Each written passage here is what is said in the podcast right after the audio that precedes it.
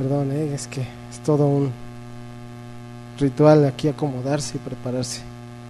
Pero bueno, ya estamos este, terminando.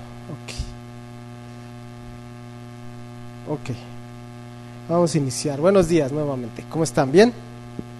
¿Bien? Muy serios. ¿Sí? Los, los pararon muy temprano de la camita. ¿Sí? ¿No? Bueno, los saludo con mucho gusto en este tiempo, este, este tiempo que Dios nos permite estudiar, estudiar su palabra. Eh, estamos estudiando la primera carta a los Corintios, ya vamos a la enseñanza número 40, que nos faltan como 50 y... ¿Cuántas semanas tiene el año? ¿54? ¿56? Bueno, algo así, ¿no? Estamos ya en la 40, ya nos falta poquito para llevar el, el año del estudio de esta primer carta y lo que nos falta. Y bueno, Dios, Dios ha estado hablando, Dios nos ha, nos ha estado ministrando, confrontando también, ¿verdad? Con, con su palabra y que podemos, podemos seguir eh, aprendiendo, podemos seguir conociendo. Vamos a abrir nuestras Biblias Vamos allá a la primera carta a los Corintios, capítulo 7. Ya vamos a iniciar el capítulo número 7. Versículo 1. Son muchos versículos. Vamos a ir avanzando conforme Dios, Dios nos permita. Me gusta ir eh, desmenuzando ¿no? cada, cada versículo. Me gusta ir, irlo explicando parte por parte para que Dios nos nos hable, nos muestre. Eh, entonces, ya saben, lo que Dios nos permita, vamos a ir avanzando, ¿no?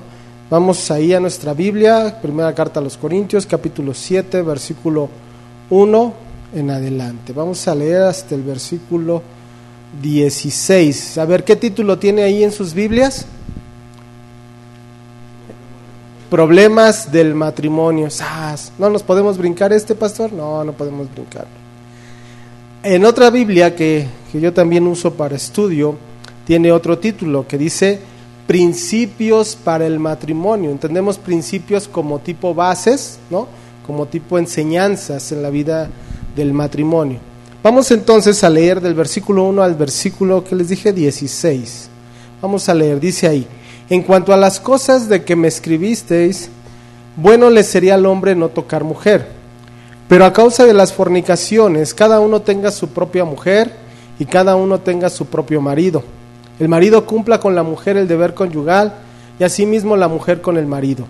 La mujer no tiene potestad sobre su propio cuerpo, sino el marido, ni tampoco tiene el marido potestad sobre su propio cuerpo, sino la mujer. No os neguéis el uno al otro, a no ser por algún tiempo de mutuo consentimiento, para ocuparos sosegadamente en la oración y volver a juntaros en uno, para que no os tiente Satanás a causa de vuestra incontinencia. Mas esto digo por vía de concesión, no por mandamiento. Quisiera más bien que todos los hombres fuesen como yo, pero cada uno tiene su propio don de Dios, uno a la verdad de un modo y otro de otro. Digo pues a los solteros y a las viudas que bueno les sería quedarse como yo, pero si no tienen don de continencia, cásense pues mejor es casarse que estarse quemando. Pero a los que están unidos en matrimonio, mando no yo, sino el Señor, que la mujer no se separe del marido.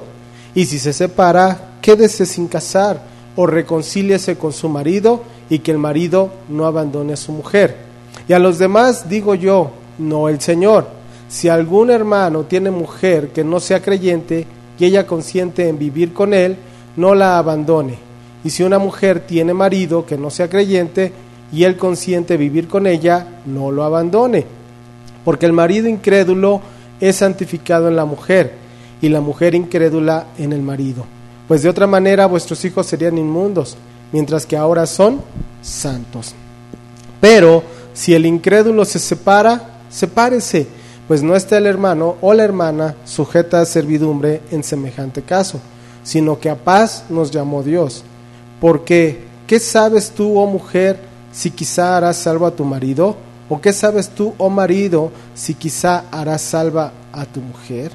Bueno, ok, hasta aquí leemos, hay más versículos, no es por tiempo no los ni los vamos a ver todos hoy y tampoco vamos a ver la segunda parte tan pronto, vamos a ir estudiando cada uno de estos versículos poco a poco. El tema es el tema número 40 que lleva el título El creyente y el matrimonio.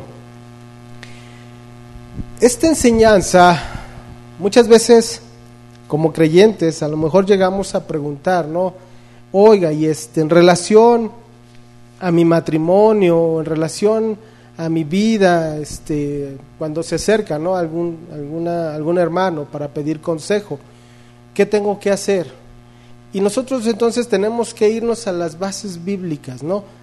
Tenemos que, si nosotros Dios nos permite eh, dar un consejo, tiene que ser bíblico. Y aquí viene esa parte de lo que es la vida del creyente, ya sea soltero, ya sea en el matrimonio o ya sea pasando por una situación de viudez, hasta también el punto de un creyente casado casado casada con, un, con otra creyente o con otro creyente o casado casado con un no creyente o una no creyente. Entonces, todos esos son los puntos que toca aquí Pablo en relación a este capítulo número 7.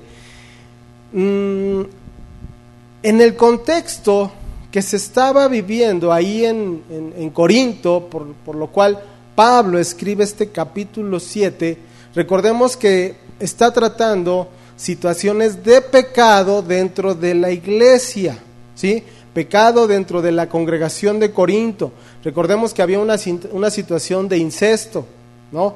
Recordamos que había una situación de problemas legales, litigios y también una situación de problemas de inmoralidad sexual. Todo esto es el contexto de este capítulo 7. No lo podemos separar el capítulo 7 de ese contexto, de los capítulos anteriores, porque tiene un propósito que Pablo haya escrito esto para la vida de la iglesia, para la vida del creyente. Entonces es importante unirlo.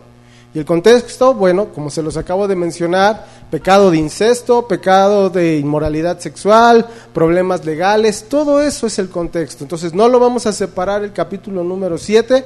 Por eso Pablo toca en primer lugar la parte del matrimonio la vida en el matrimonio. Más adelante, los siguientes capítulos también habla acerca de los alimentos ofrecidos a los ídolos, habla de los dones espirituales, habla de la resurrección de los muertos y también habla al final de la ofrenda misionera, en este caso para los judíos. Todos esos son también parte ¿no? de, lo que, de lo que escribe en la primera carta a los Corintios.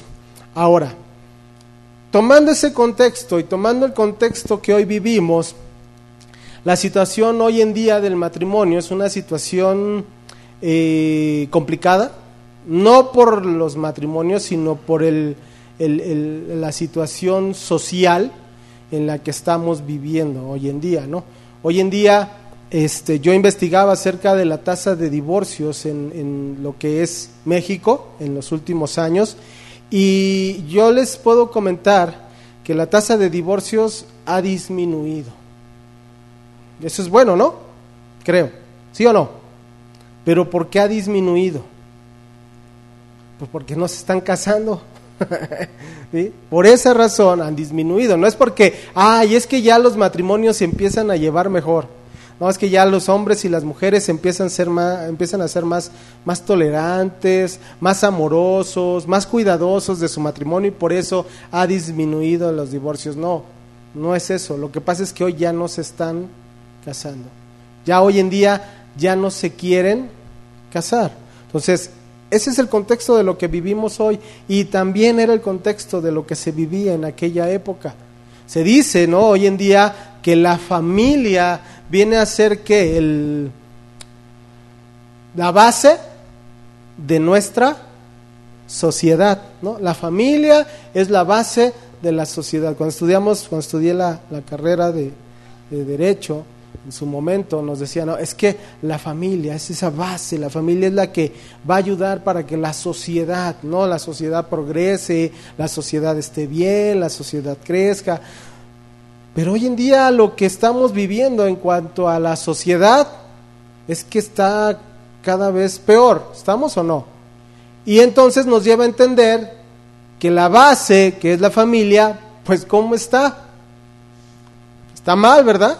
Esa base, que es la familia, pues también no está bien, está se están destruyendo, ya volvemos al mismo punto, ya no se, ya no hay, ya no se están queriendo casar, ya nada más viven en unión libre. Apenas creo que salió una noticia donde una persona que tenía amante por no sé cuántos 12 años, que era vivía en concubinato, a pesar de que estaba casado él y andaba en concubinato con otra mujer, ya le metieron pensión, ¿no? Ya tiene ahorita ya ya le ¿cómo se llaman los tribunales ya este le van a quitar ¿no? la parte de, la, de, su ingreso para dárselo a la concubina. O sea, aparte de lo que tienen que darle a la, a la esposa, a la familia, pues ahora también a la concubina. Veamos hasta dónde está llegando esta situación, ¿no? Hasta qué punto a lo mejor esto nos va a llevar de que cuántas mujeres que, o cuántos varones que andan de, ¿cómo le podemos decir? De coscolino. va a llegar la, la, amante y órale, le va a meter su pensión y lo malo es que la esposa se va a enterar y ya, ¿para qué les digo lo que va a pasar? Pero eso tiene que ver con la maldad del mismo ser humano, con el pecado que hay en el mismo ser humano. Entonces, eso nos tiene que abrir los ojos para entender que lo que hoy se está viviendo no es normal, lo que hoy estamos viviendo como sociedad, lo que hoy estamos viviendo en las familias, no es normal ni es correcto. Y es algo que nosotros tenemos que enseñar a nuestros hijos. Antes creo que había más, híjole, más moralidad, antes había más, oh, ¿cómo se le puede decir? Híjole, más valores, ¿no? Más, más cuidado hacia ese tipo de situaciones. Hoy ya no, hoy la situación es cada vez más abiertas, están moviendo las cosas de verdad una, a una velocidad muy rápida y eso lo único que me lleva a, pensar y a entender es que nuestro Señor viene pronto. Entonces, conforme estamos nosotros viviendo, conforme nosotros estamos caminando en Cristo, hermano, de verdad sabemos que vamos a estar con Él en esa eternidad. Pero si estamos viviendo en esa inmoralidad, si estamos viviendo en ese pecado, en esa rebeldía, cuidado Cuidado porque nuestra salvación puede ser que no sea tan segura, ¿estamos? Y no porque nuestro Señor no, nos dé la seguridad de la salvación, sino que nosotros, nuestra propia vida, nos está llevando a alejarnos de esa salvación. Entonces, seamos cuidadosos. Las cosas se están moviendo muy rápido, ¿sí? Las cosas se están moviendo de una forma muy, muy, muy rápida. Y entonces, no sé, no sé qué va a pasar ya dentro de muy poco, ¿no? La, la situación del homosexualismo, la situación del feminismo, todo lo que, lo que hoy estamos viviendo. Entonces, regresando y tomando un punto muy importante de lo que vimos hace ocho días, era en relación a la situación del pecado de fornicación. ¿Qué nos dice la Biblia en relación a ese pecado? ¿Qué tenemos que hacer? ¿Cuál es nuestra acción en cuanto viene ese pecado a nuestra vida o se nos presenta esa tentación a nuestra vida? ¿Qué tenemos que hacer? Huir, huir. ¿Estamos de acuerdo? La Biblia no nos da otra, otro camino, no nos da otra forma. Nos dice simplemente, huye. Ahora, dentro de ese huir y dentro de esa situación de inmoralidad que, que, que pues se vive a nuestro alrededor, que se mueve a nuestro alrededor, también también Dios nos da un modo de protección ante tales situaciones, ante tales tentaciones. ¿Cuál es ese modo de protección? El matrimonio. El matrimonio es parte de esa protección que Dios nos da. ¿Para qué? Para que cuando venga la tentación nosotros no cedamos. ¿Estamos? Entonces, Pablo empieza a responder ciertas preguntas.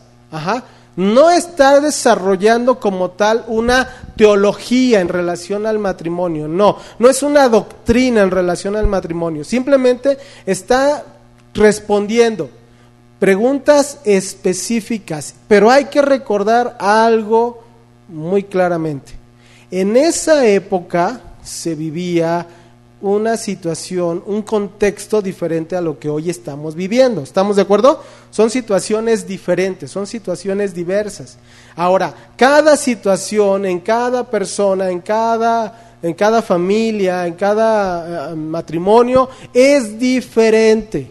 Entonces, lo que vamos a ver hoy son bases mm, sencillas, bases muy, ah, muy, muy simples, no, no más allá del contexto de lo que vive una persona, sino algo muy, muy centrado, algo muy, muy, muy céntrico en relación a lo que es el matrimonio, la soltería, la viudez, etcétera, ¿sí? Entonces, son preguntas que simplemente Pablo va a responder. Entonces, también en este capítulo discute algunas conductas que deben ser apropiadas en la vida del creyente. ¿Sí? Conductas apropiadas, conductas correctas. Ejemplo, la fidelidad.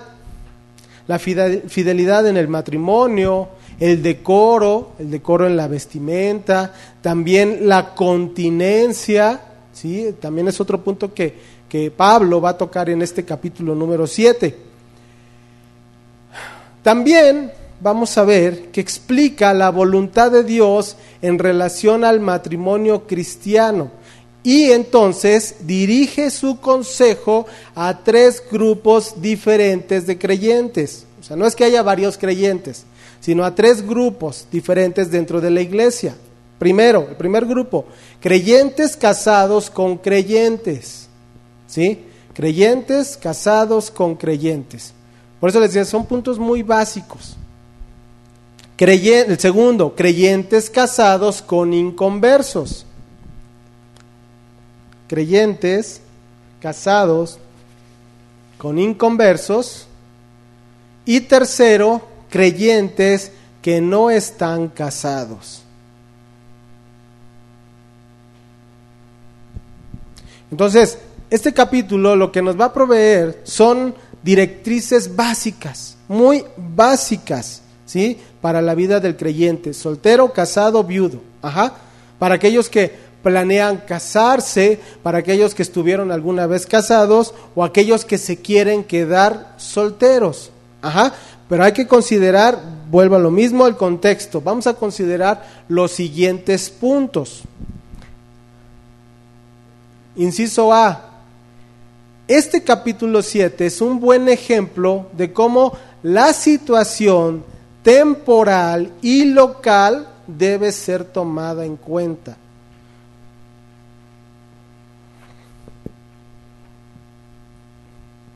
La situación temporal y local debe ser tomada en cuenta. ¿Para qué? Para la aplicación de estos versículos.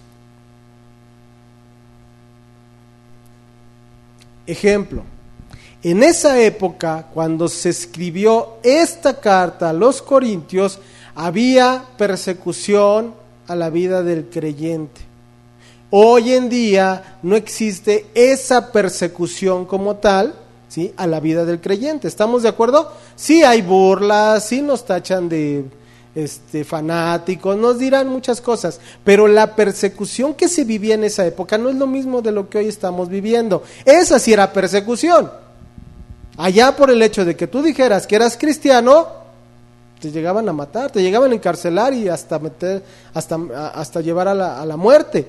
Entonces, no es lo mismo el contexto de esa época al contexto que hoy en día estamos viviendo, ¿sí? En es, a lo mejor lo que estamos viviendo hoy, de lo que les mencioné ahorita, tan, tan, de una forma tan excesiva como se está viviendo, el feminismo, el, homosexualismo, todo ese tipo de cosas, no era lo mismo que de lo que se estaba viviendo en esa época. Yo no estoy diciendo que no hubiera homosexuales, no estoy diciendo que no hubiera este eh, eh, feminismo, no, pero son tiempos totalmente diferentes. Entonces, siempre también es importante que estudiemos el contexto temporal, el contexto local, ¿sí? Inciso B. En, dentro de ese contexto había dos facciones, dos grupos, dos actitudes inapropiadas, ojo, inapropiadas, incorrectas dentro de, ese, de esa ciudad cosmopolita de Corinto, que llevaban a causar grandes problemas también dentro de la iglesia. ¿sí? Dos facciones, dos actitudes, dos corrientes. Ajá. ¿Cuál era el primero? El primer grupo. El primer grupo de personas eran los que se inclinaban hacia el ascetismo. Los ascetas, no los zetas, ¿eh? No como los de, que están hacia el... No, no, no, no. No. Ascetas. ¿Cuáles son los ascetas? Son aquellos que se niegan, ¿sí? O, viven en la negación de placeres, ¿sí? Placeres materiales o abstinencia. Esos son los, los que viven en el ascetismo. Se niegan a los placeres. Son aquellos que dicen, no, es que el, lo sexual es este es, de la carne y por eso yo no lo practico, ¿no? Para no contaminarme. Esos son los, los que practican el ascetismo, ¿no? No, es que yo no, yo prefiero vivir lo más sencillo, lo más austeramente posible. ¿Para qué? Para que las cosas materiales no me inclinen a pecar. ¿sí? Ese es el tipo de, de grupo que, que, se llama el ascetismo. El segundo grupo también que, viví, que había en esa época y que influía en la iglesia era el grupo que tendía hacia el libertinaje, o sea, todo lo contrario, hacia lo que es el libertinaje moral y el antinomianismo. Antinomianismo. Qué bonita palabra, ¿verdad? Se escucha así antinomianismo. ¿Qué quiere decir el antinomianismo? Lo que está diciendo esa palabra es anti-ley, en contra de la ley. Todo, ellos decían, todo es por fe. Todo es por fe y no importa el cumplimiento o no cumplimiento de la ley, eso no importa. Con que yo viva en mi fe bien, lo que haga con el cuerpo no importa. Lo que la forma en que yo viva, en la parte material, en la parte carnal, no importa. Esos son los antinomianismos y es lo que es el libertinaje moral. Y hoy en día hay mucho de ese tipo de libertinaje. ¿Estamos de acuerdo? Hola. Ya. ¿Ya se durmieron? Ya vi, se ponen el cubrebocas hasta acá arriba, ya no los veo. Se ponen hasta acá hasta los ojitos y así como que ya no se ve si están dormidos. No, los tengo bien checaditos, ¿eh? Bueno, en este caso, ambos extremos, ¿sí? Son malos y atacaban la parte de la vida del creyente. Ajá. Bueno, inciso C.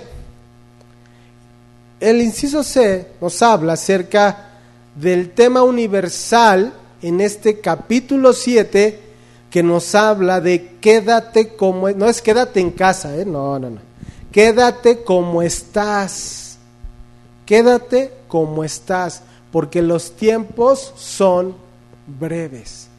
¿A qué me refiero el quédate como estás? De acuerdo a lo que se vivía en esa época, Pablo ¿sí? reconocía que la venida de nuestro Señor Jesucristo en esa época, desde esa época, ya estaba muy cercana. Entonces, Pablo daba ese consejo, ojo, no mandato, consejo, quédate como estás. Si estás soltero, quédate soltero. ¿Estás casado? Quédate casado.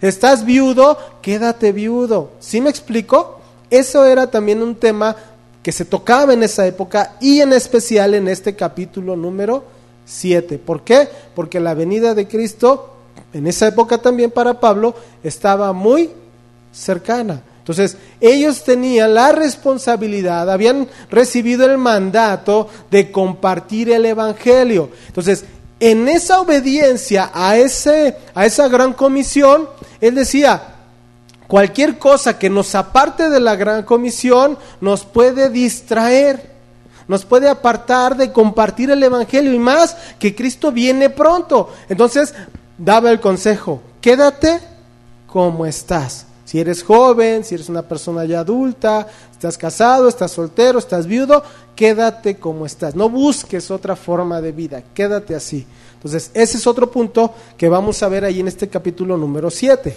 Ahora, eh, está basado este, este punto también en lo que era el periodo de persecución, ¿sí? el matrimonio de acuerdo a la voluntad de Dios para la humanidad y también los problemas internos de los falsos maestros. Eso también era parte de este contexto del quédate como estás, ¿sí? Y por último, el inciso D. El matrimonio también como esa expectativa normal en la Biblia. ¿Qué quiere decir esto? Que Pablo aseguraba que el matrimonio ¿sí? era un estado honroso para la vida del creyente, es algo honroso, es algo bueno para la vida del creyente. Entonces, es esa expectativa normal en la Biblia. ¿Qué quiere decir esto? Que para nosotros como creyentes, para nosotros que estudiamos la palabra, que nuestras bases están en la Biblia, entendemos que parte de los principios, parte de la voluntad de Dios es que formemos un hombre y una mujer, un matrimonio, una familia. Eso es lo normal, eso es lo correcto, eso es lo bueno para la vida del creyente. ¿Estamos de acuerdo? ¿Sí? ¿Sí? Ok, vamos bien hasta aquí, ¿sí? Bueno, vamos entonces, viendo estos, estos puntos que, que lo podemos entender como parte del contexto de este capítulo para que podamos ir desmenuzando los versículos, vamos entonces a dar inicio ahí al capítulo 7, versículo 1 de la primera carta a los Corintios. 7, 1.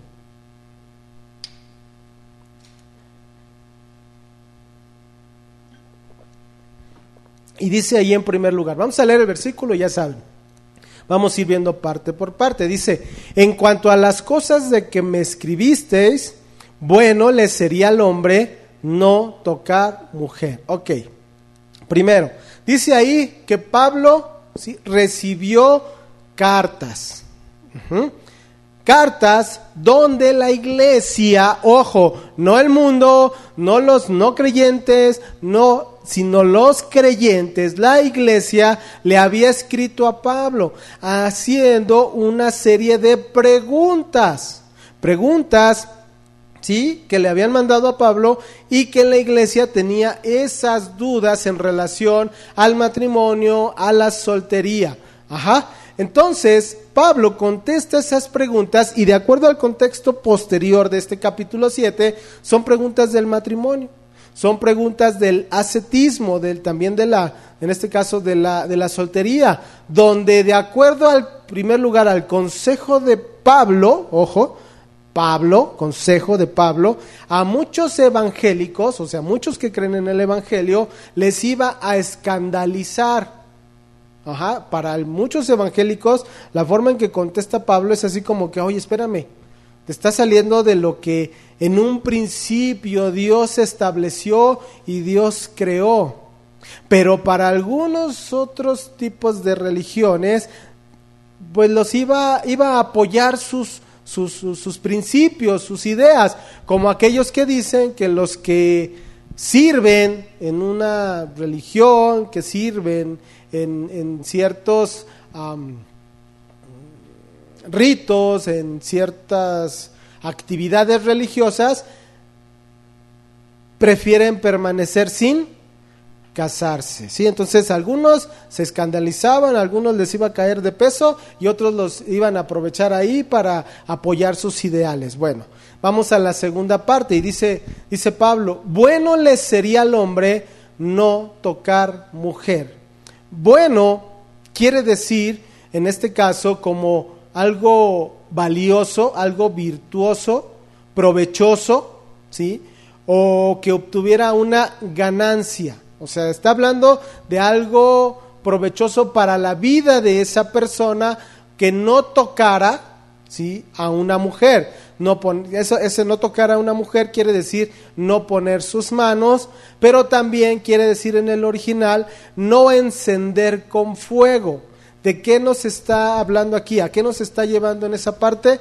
A la, a la parte de la intimidad sexual. A eso está refiriéndose aquí la palabra, la parte de la intimidad. Y entonces Pablo estaba estableciendo en primer lugar un principio, un principio, ojo, no mandato, un principio ¿sí? en la vida, en este caso del hombre, de mantenerse sin casar. No está diciendo que el estado de soltería sea más santo que el estado en el matrimonio. ¿Sí? No está diciendo eso, no está diciendo que si te mantienes soltero vas a ser más espiritual y más santo que si estuvieras casado. No, no está diciéndonos eso.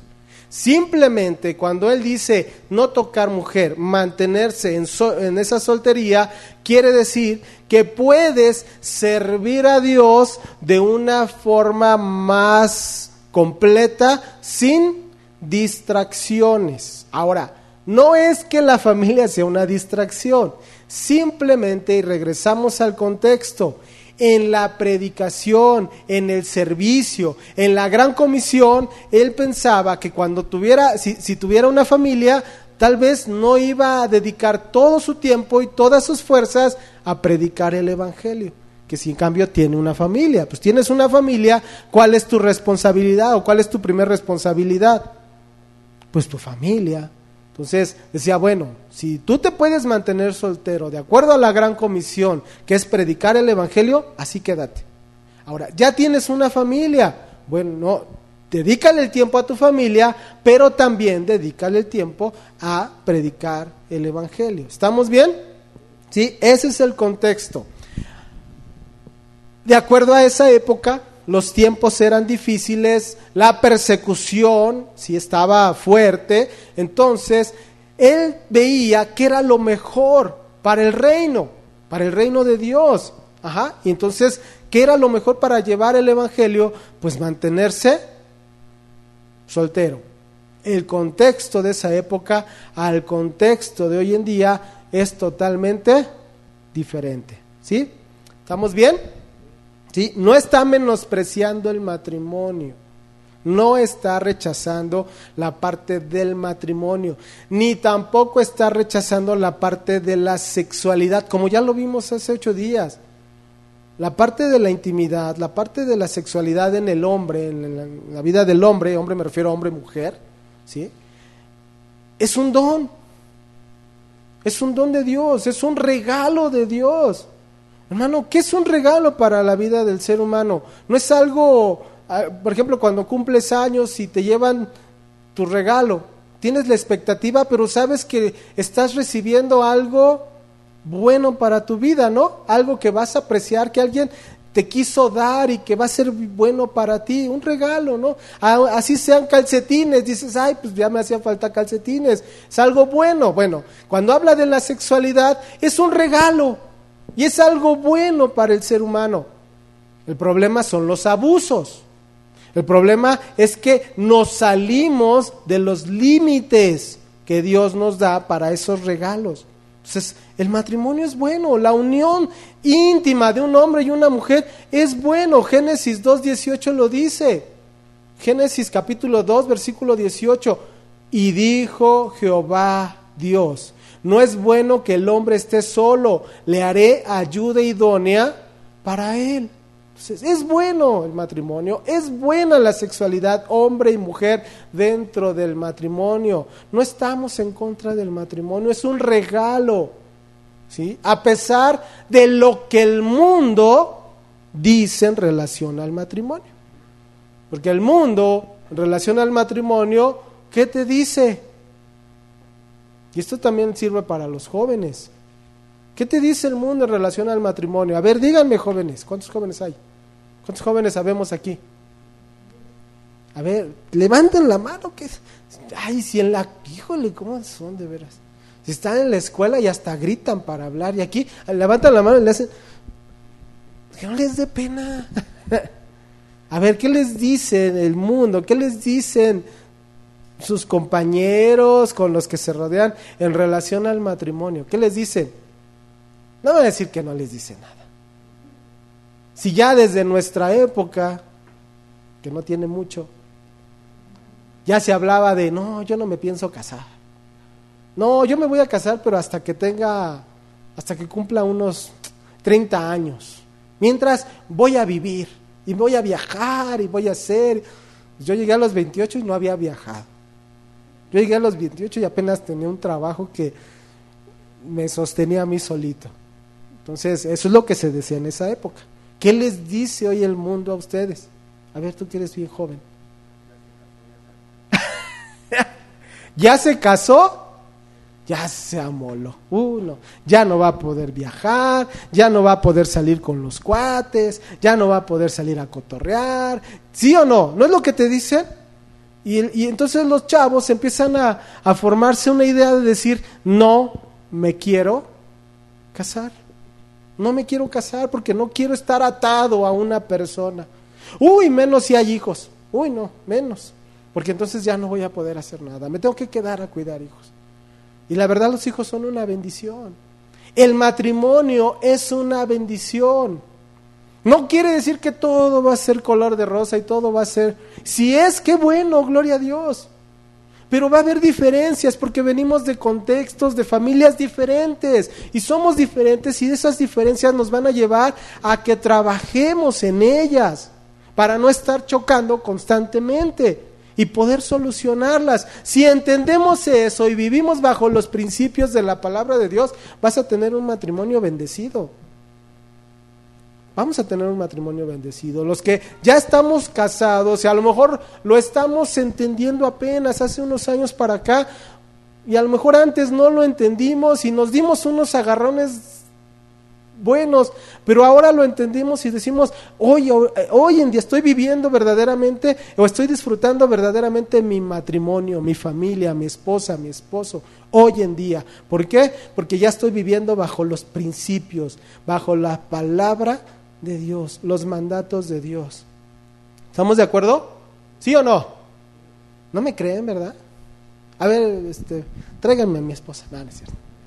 Es verdad, de verdad que lo disfrutas de, otra, de una forma diferente en el momento que vives bajo los principios, bajo los mandatos, bajo la palabra de Dios, el cobijo la protección, el cuidado que te da la palabra. Y entonces entiendes que el matrimonio no es lo que te dice el mundo. El matrimonio es una bendición. Es una bendición. Es algo hermoso, es algo que puedes disfrutar, es alguien con quien puedes hablar, alguien con quien puedes abrirte, abrir tu corazón. ¿sí?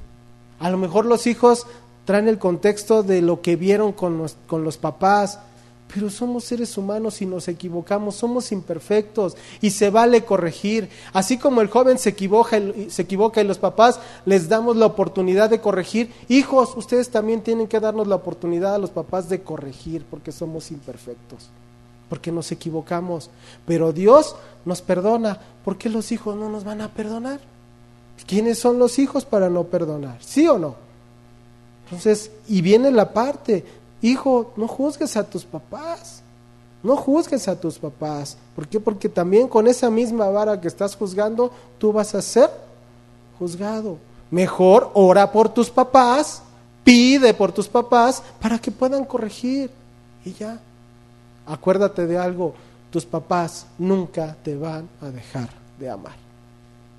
Aunque ellos, la situación como papás no esté bien a veces, tus papás te van a seguir amando, porque eres su hijo. ¿Estamos? Y es lo mismo que pasa con Dios en nuestra vida. Nos equivocamos, pero tenemos la seguridad de que Dios no nos va a dejar de amar.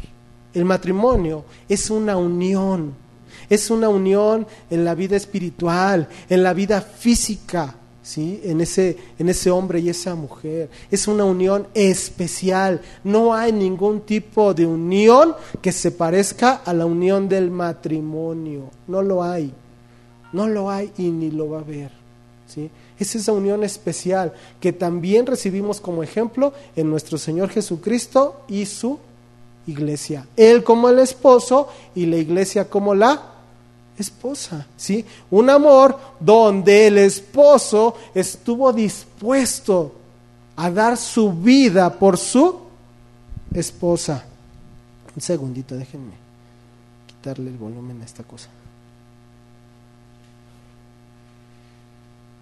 Ok. Donde el esposo estuvo dispuesto a dar su vida por la esposa y la esposa está dispuesta a sujetarse al esposo. Esa iglesia dispuesta a sujetarse a Cristo. ¿Estamos bien? Entonces tenemos ese hermoso ejemplo de esa unión que también aplica en la vida del matrimonio. ¿Qué dice Hebreos 13:4? Vamos ahí. Carta a los Hebreos, capítulo 13, versículo 4.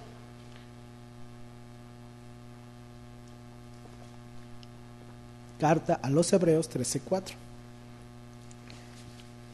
Fíjense cómo tenemos esta promesa de parte de Dios. Dice, honroso sea en todos el matrimonio y el hecho sin mancilla, pero a los fornicarios y a los adúlteros, ¿qué? ¿Los juzgará Dios? Hermano, esto es también de, de, de pensar. Andar en una situación de fornicación, de adulterio, nos lleva a entender que vamos a estar delante de la presencia de Dios y vamos a ser juzgados por el Dios vivo y verdadero. Dios recto y justo. ¿Estamos? Entonces, si ya vives en esa unión, ese matrimonio, de verdad, qué privilegio, qué bendición. Amoldándonos a los principios, amoldándonos a la palabra. Si vas, si eres joven y está dentro de tu, no sé, de tu futuro el pensar en casarte, tienes que estar dispuesto a guardar ese compromiso, ese compromiso que vas a hacer con tu esposo, con tu esposa, a que van a ser una sola carne, que van a caminar en esa unidad, ¿sí? A partir de que unan su sus vidas. Entonces, hermano, joven, sácate la idea de tu cabeza de que el matrimonio no es bueno. No, el matrimonio es bueno. La vida matrimonial, la unión matrimonial es buena. ¿Sí? Ahora, algunos, algunos hombres, mujeres, han sido llamados a vivir en esa soltería, a vivir en esa sin casarse. Pero eso, vuelvo a lo mismo, no los va a hacer super espirituales, no. Simplemente aquellos que vivan también en, en esa soltería y digan, bueno, es que yo no, Dios no me he puesto esa parte de, de, formar una familia, porque yo le sirvo a Dios, porque así ahorita yo le puedo servir con todas mis fuerzas a Dios, está bien, estás dentro de la voluntad de Dios porque Dios también pone esa parte. Pero el matrimonio, ojo, es bueno. No es algo malo, no es algo que pueda dañar tu vida, no, es algo bueno. Y la soltería, si Dios lo pone, también es bueno. ¿Ok? Ahora, vamos al versículo número 2. Dice ahí, pero a causa de las fornicaciones, cada uno tenga su propia mujer y cada una tenga su propio marido. Entonces, esto que añade aquí Pablo en este versículo 2 es, tiene, un, tiene un propósito en la parte del matrimonio, que es evitar lo que es la fornicación. Algo que ya vimos en el capítulo 6, que daña la vida de las personas y que daña la vida de los que están alrededor de esa persona. ¿Sí? la fornicación, el pecado de fornicación, daña a la vida de la persona. Joven, señorita, no estás casado, ok, estás en una etapa de estudio, estás en una etapa a lo mejor donde ya terminaste tu carrera y quieres empezar a trabajar, ten mucho cuidado en no caer en este pecado de inmoralidad sexual, en este pecado de fornicación, que es relaciones sexuales fuera del matrimonio. Ten mucho, mucho cuidado, te destruye, te va a dañar. No pienses que simplemente estás ¿cómo se puede decir? Estás... Um, ¿Cómo lo puedo mencionar? Es que eres curioso y lo único que quieres saber es probar a qué sabe. No, no es bueno. No es bueno porque te vas a atar, te vas a esclavizar a ese pecado. ¿Sí? Muchos dicen, pues nada más saber qué se siente. No, no se trata de qué se siente. Te estás, como ya lo vimos en el capítulo 6, te estás uniendo a una ramera. La relación sexual fuera del matrimonio es unirse a una ramera, a, una, a, un acto de prostitución. Eso es la sexualidad fuera del matrimonio. Entonces, no lo hagas. Por eso dice Pablo en este versículo 2, a causa de las fornicaciones, a causa de las relaciones sexuales fuera del matrimonio, dice entonces, da ese consejo, ¿sí? Da el consejo de tener ¿sí? su propia esposa y tener su propio esposo. Ya lo vimos, el sexo es un don de Dios. Pero el mundo sin Dios ¿sí? se da, vive en una forma inmoral y de una forma permisiva sexualmente. Por eso nos habla, nos habla la Biblia acerca del matrimonio. El estado de, eh, eh, ojo, mucho ojo con esto, el estado de soltería ¿Cuántos solteros hay aquí? Solteros. Y también me refiero a divorciados, separados, viudos. También son solteros, se consideran solteros. ¿Estamos? Bueno, el estado de soltería conlleva tremendas tentaciones a la impureza. No importa que ya seas adulto, ya seas mayor o seas joven. Son tremendas tentaciones a la impureza, al pecado. ¿Sí? A menos que haya un don, un don que Dios da para mantenerse soltero. Pero ese don no todos lo tienen. Y entonces, ¿qué quiere decir esto? Que esa tentación de inmoralidad sexual está constantemente ¿sí? tratando de hacernos caer. Ahorita estoy hablando en este caso a los, a los solteros. ¿sí? Es de verdad muy grande la tentación que existe por la impureza sexual. Entonces, Pablo toca ese, ese, ese tema del celibato pero en este caso por la condición de persecución que había en esa época. Ajá. Esa, esa soltería, vuelvo a lo mismo, no es más espiritual que el estar unido en un matrimonio. ¿sí? Si es cierto, la persona soltera se puede dedicar más tiempo, más energía, más recursos a, la, a compartir el Evangelio, a la gran comisión, pero no todos en esta vida tienen ese don, ese don del celibato, ese don de mantenerse solteros. ¿Sí? Entonces, Pablo en este caso va a dar el consejo, va a ratificar el consejo acerca del matrimonio. ¿sí? En esa época, en la cultura grecorromana, esa época, la inmoralidad imperaba. Y no me digan que hoy en día no.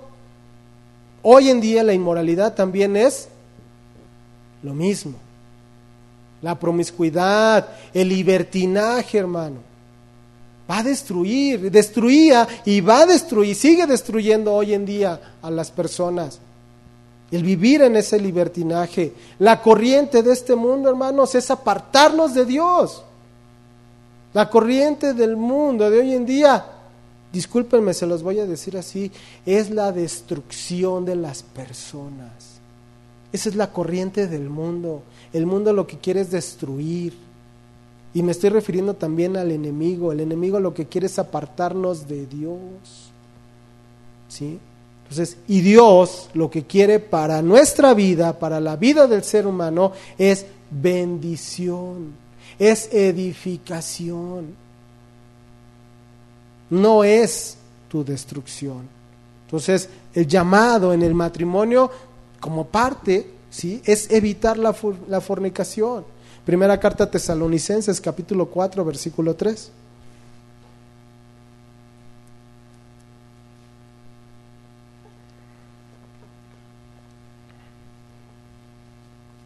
Primera carta, ¿qué les dije? Se me fue. Primera carta a Tesalonicenses 4.3.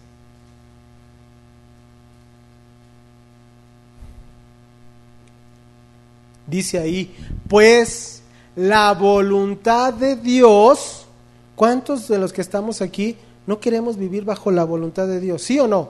Ah, bueno, pues la voluntad de Dios es que vuestra santificación, que os apartéis de fornicación. Simplemente lo que nos está diciendo la palabra es aquí, alto, detente, no te dejes llevar. Cuidado, la fornicación te puede destruir. ¿Sí? Entonces, Dios, ¿sí?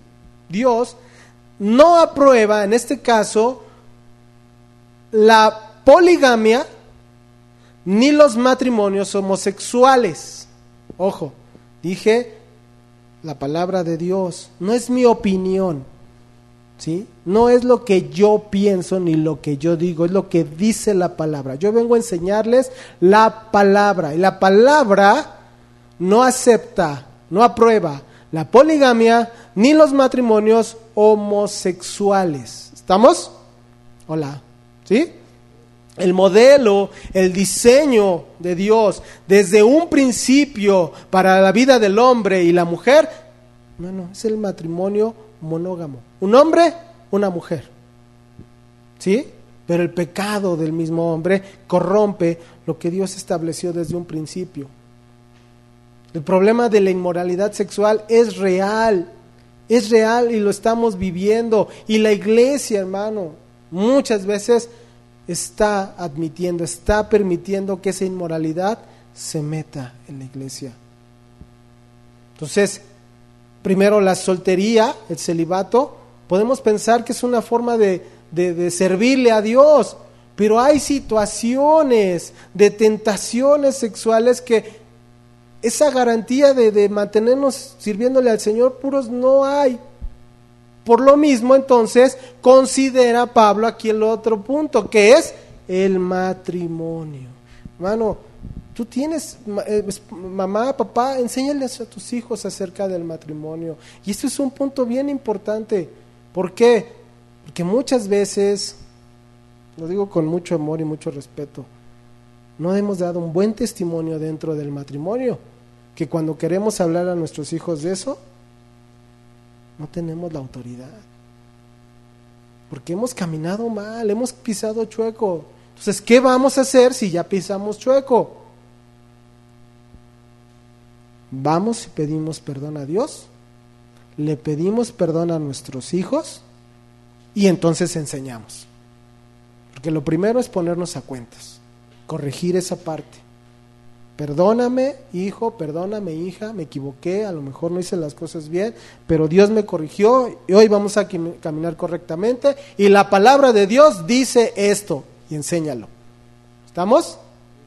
Dice entonces, cada uno, regresando a nuestro versículo, tenga su propia mujer y cada uno tenga, una tenga su propio marido, matrimonio monógamo.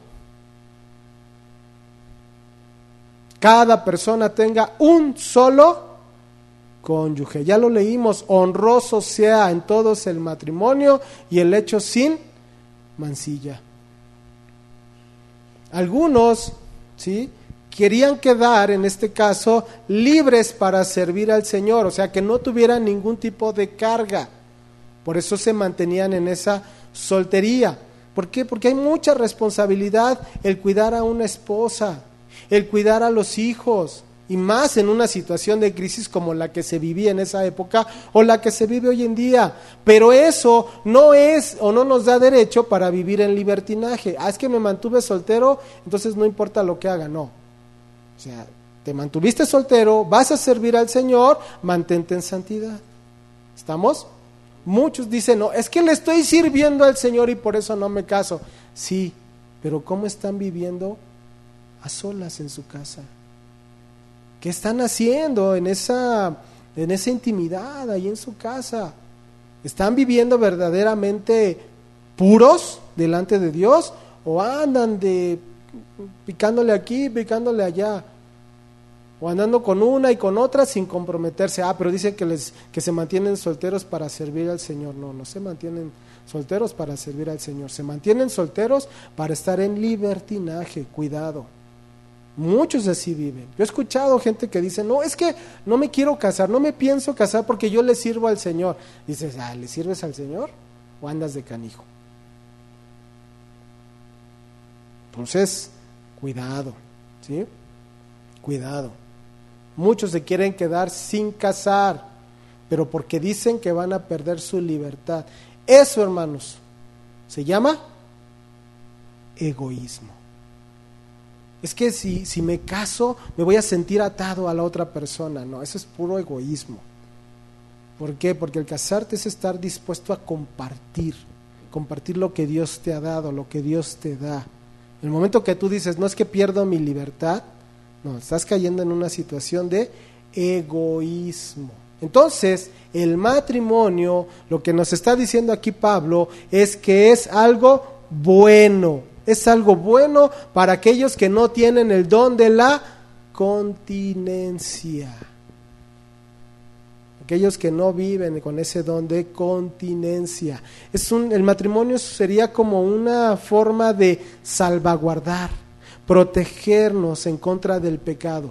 ¿Sí? Ya vimos que el primer punto que nos enseñó el capítulo 6 es huye. Pero bueno, si está la tentación constante ahí en tu vida, una forma de salvaguardar, de protegerte para no ceder a ese pecado de fornicación es el matrimonio. ¿sí? Ahora, no quiere decir que entonces el matrimonio solo sirve para eso, no. El matrimonio tiene un fin, tiene un propósito, multiplicarse, vivir en ese amor, cuidarnos, romper ese egoísmo. Eso es parte también del matrimonio. Y no está menospreciando la parte del romanticismo dentro del matrimonio. Entonces me casé nada más para protegerme de no fornicar. No, no solamente es por eso, el matrimonio también tiene que vivir en esa parte del, del, romanticismo, el conquistar. Cuando tú te casas, bueno, antes de casarte, híjole, eras el más Romeo de todos, ¿no? hasta serenata, no sabías cantar, pero hasta le cantabas. Pero ya que se casa uno, se acabó el romanticismo, se acabó la conquista, no. La conquista tiene que seguir dentro del... Por eso es algo hermoso el matrimonio, porque implica esa conquista, implica ese cuidado, implica el, demostrar ese amor, el cuidar a ese esposo, a esa esposa. La esposa extraña, ¿no? Que el marido le llevara las flores, el chocolate, que le llevara, este, la llevara al cine, no sé, todo lo que implicaba antes, ¿no? En la conquista. ¿Y el esposo qué, qué es lo que extraña? Con mucho amor el verla arregladita, pintadita, bañadita. Con mucho amor lo digo. No me vean feo. Bueno, qué bueno que no les veo los ojos. Es parte también del matrimonio el romanticismo, la conquista. Y entonces esa conquista, ese matrimonio, ese amor, ese, ese romanticismo es una forma también de protegernos de esas tentaciones las tentaciones todo el tiempo las vamos a ver, todo el tiempo nos las vamos a encontrar. Pero si tú mantienes esa, ese fuego, ese amor dentro de tu matrimonio, vas a estar protegido. Esa unión, la unión sexual. Hermano, que la unión sexual no sea de, ya vine, ya logré satisfacer mis deseos, adiós. No, que la unión sexual dentro del matrimonio sea de conquista sea de, de, encender esa llama, ese, ese conquistar constantemente, ese demostrar ese amor. Hermano, cuando tú llegas a esa parte de la unión íntima en el matrimonio, estás rompiendo o tienes que romper el egoísmo. porque estás preocupado siempre por el bien de tu esposo o de tu esposa. ¿Estamos de acuerdo? ¿No? ¿De acuerdo? Vamos a dejar hasta aquí, vamos a orar, vamos a dar gracias a Dios y bueno, dentro de ocho días le damos continuidad.